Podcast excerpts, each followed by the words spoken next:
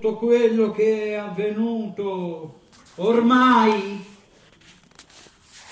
E questa la mia vita, la vostra, in cui siete invecchiati, io non la conosco. Questi venti anni se li è goduti lei, se li è goduti lei, fino al punto di non riconoscerla. Perché per me è lei adesso. Ce l'ho qui davanti a me. Ecco, guardate. Eh?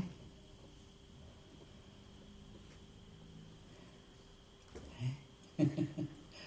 e che cosa? Mi sembrate spaventati, eh? Come mai, dottore? Mi sembrate spaventato come un bambino, eh? E come mai? Anche tu, bambina mia, ti sei spaventata, lo so, per lo scherzo che ti hanno voluto far fare, senza intendere che loro credessero che anche io lo considerassi uno scherzo, invece no, è stato un beneficio per me, un sogno, un sogno che si fa vivo più che mai.